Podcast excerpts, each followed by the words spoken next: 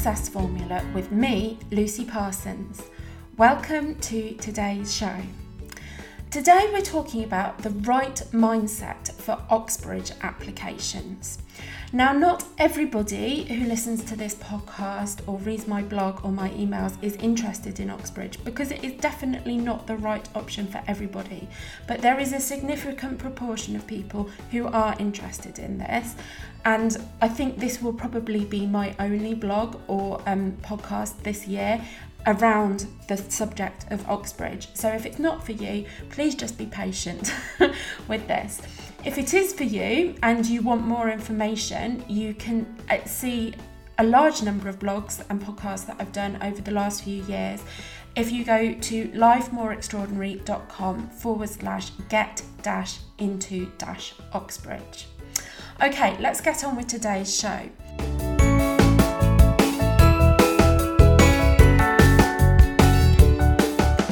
So, what is the right mindset when you're applying to Oxbridge? With only about 20% of Cambridge applicants and 16% of Ox- Oxford applicants getting a place, it's important you go into the process with a healthy attitude so that you can get the most out of the experience, whatever the outcome. In today's episode, you'll discover three mindsets that you want to avoid when you're applying to Oxbridge, and the right and healthy mindset for Oxbridge applications. So, firstly, let's talk about those three mindsets you want to avoid when you're applying to Oxbridge. The first of which is needing it too much. I often come across students who have set their heart on studying at either Oxford or Cambridge at a young age. This is what happened to me. When I was nine years old, I visited Cambridge and walking around the great court of Trinity College, I decided that I wanted to study there and it made I made it my business over the next nine years to make that happen. The trouble is, people who develop this ambition at a young age often end up building their identities around this goal. And this is a very dangerous thing to do when, at best, you've got a 1 in 5 chance of achieving it. And if you have built your identity around being someone who goes to Oxford or Cambridge, or someone who went there, and you don't get in, it's absolutely devastating. I can remember when I was going through the um, Cambridge application process, we'd been told that if we hadn't heard by a certain date, then we hadn't got a place. And I heard nothing on this date and it came and went. And it was like the bottom had dropped out of my world when that happened. Um, thankfully for me, the next day, Newnham College phoned and they said we'd like to offer Lucy a place. And so the bottom came back into my world, if you like, and um, you know my the future that I wanted for myself um, became true. But this is not at all the case for every student, and it's become much less likely over the years since I applied that any applicant will get a place. The truth is, there are many excellent universities out there that would be just as fulfilling for any prospective Oxbridge student to study at. They may not all have pretty architecture, some certainly do though, but pretty buildings aren't actually what university study is all about. And if they're the reason you want to study at Oxbridge, you need to reassess your motivations because something as flimsy as wanting to study there because of what it looks like will soon be sniffed out in the application process. Okay, the second mindset that is very unhelpful and should be avoided is not believing that Oxbridge is for you. There are many people who stand a very good chance of being offered a place at Oxbridge because they have the necessary grades and intellectual flexibility, but have mentally ruled themselves out of applying or going for whatever reason. So maybe you think you're not rich enough, you're not posh enough, your skin's the wrong colour, you've got the wrong accent, you went to the wrong kind of school, or any variation on the above, or maybe even you're just thinking you're not clever enough. The reality is, there has never been a better time to apply to Oxbridge if you're not a white, male, rich, privately educated person with a plummy accent. Due to the political pressure being put on both Oxford and Cambridge, they are working harder than ever to find the students from deprived areas and comprehensive schools who are more than worthy of a place. Even 20 years ago, when I was there, my group of close friends all went to state schools, bar one of us.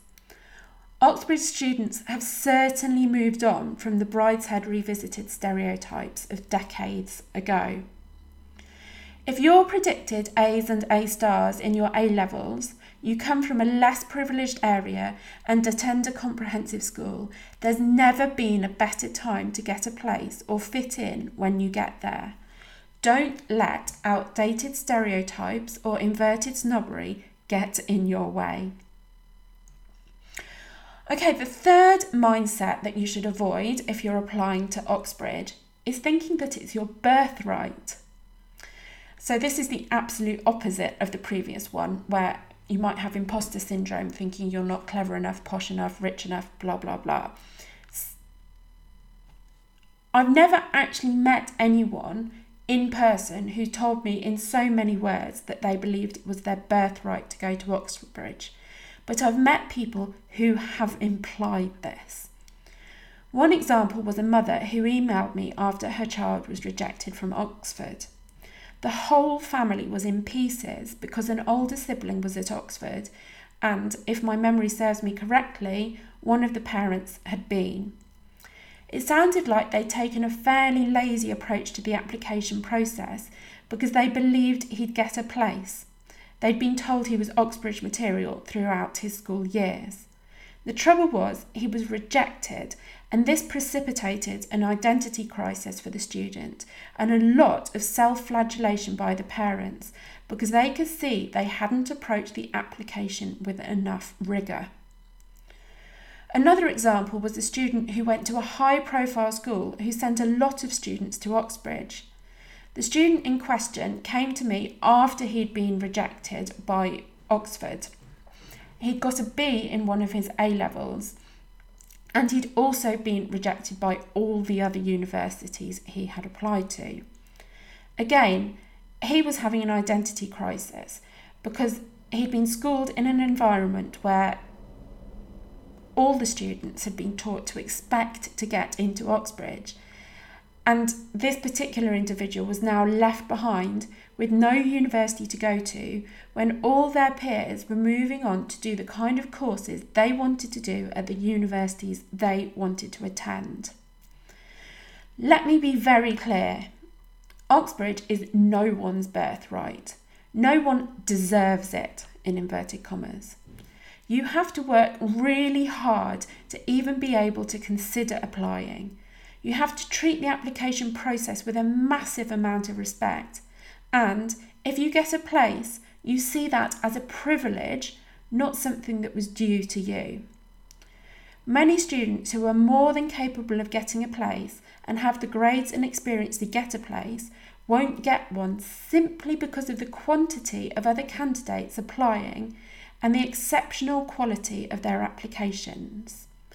You can read more about what you're up against in another blog that I wrote called Why We Need to Think Differently About Applying to Oxbridge, and that's linked to in today's show notes, which you will find at lifemoreextraordinary.com forward slash Oxbridge Mindset. So, we've talked about those three wrong mindsets for the Oxbridge application process. Let's now talk about the right mindset for Oxbridge applications. So, as my head coach Helen Chaplin says, you have to want it, not need it. This means that you're not going to define yourself by your success or failure to get in. It means that you're going to be realistic about your chances of getting in. It means you're going to treat the application process with respect and take nothing for granted. It also means that you're going to seriously consider which other universities you're going to apply to, knowing that it's more than likely that you'll be going to one of them rather than Oxford or Cambridge. Finally, it means that you're going to be incredibly proud of yourself for being sufficiently excellent to be in a position where applying gives you a better chance of success than looking for a needle in a haystack. Because, seriously, if you're good enough to apply, you're an incredible student.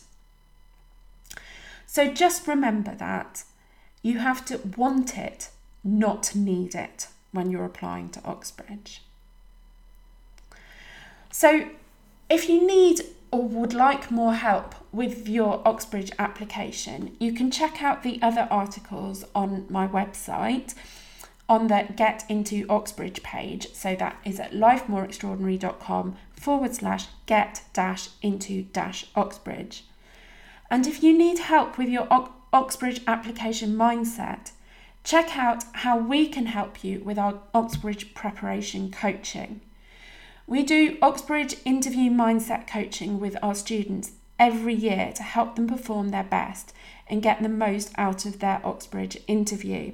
I remember one young lady last year who was applying to Cambridge to study natural sciences, and she was so scared about the interview. And I did a um, one hour session with her about interview mindset, and she was so much more relaxed and so much happier about going into the interview situation as a result. And she was offered a place. Now, I'm not giving myself all the credit for that, only a tiny bit, because she was an incredible student. And I could tell when I met her that she was the right kind of student to get a place. But um, it was a pleasure to be given the privilege of helping to ease her mind about the interview process. And because she was more relaxed and open about what the interview process actually meant, I'm sure she performed better. If you're interested in our Oxbridge preparation coaching, there's a link to that in today's show notes, which you can find at lifemoreextraordinary.com forward slash Oxbridge mindset. Or if you just want help with your personal statement, and we do help a lot of students with their Oxbridge personal statements, um, check out personalstatementmasterclass.co.uk. And we've helped many students applying for many different degrees at Oxford and Cambridge um, with the masterclass and then um, a one on one, one to one follow up session afterwards to help them to perfect and refine their personal statement. Okay, I really hope that's helped you have a more positive attitude towards the Oxbridge application process. Remember, want it, don't need it. Thank you so much for listening. Have a wonderful day and goodbye.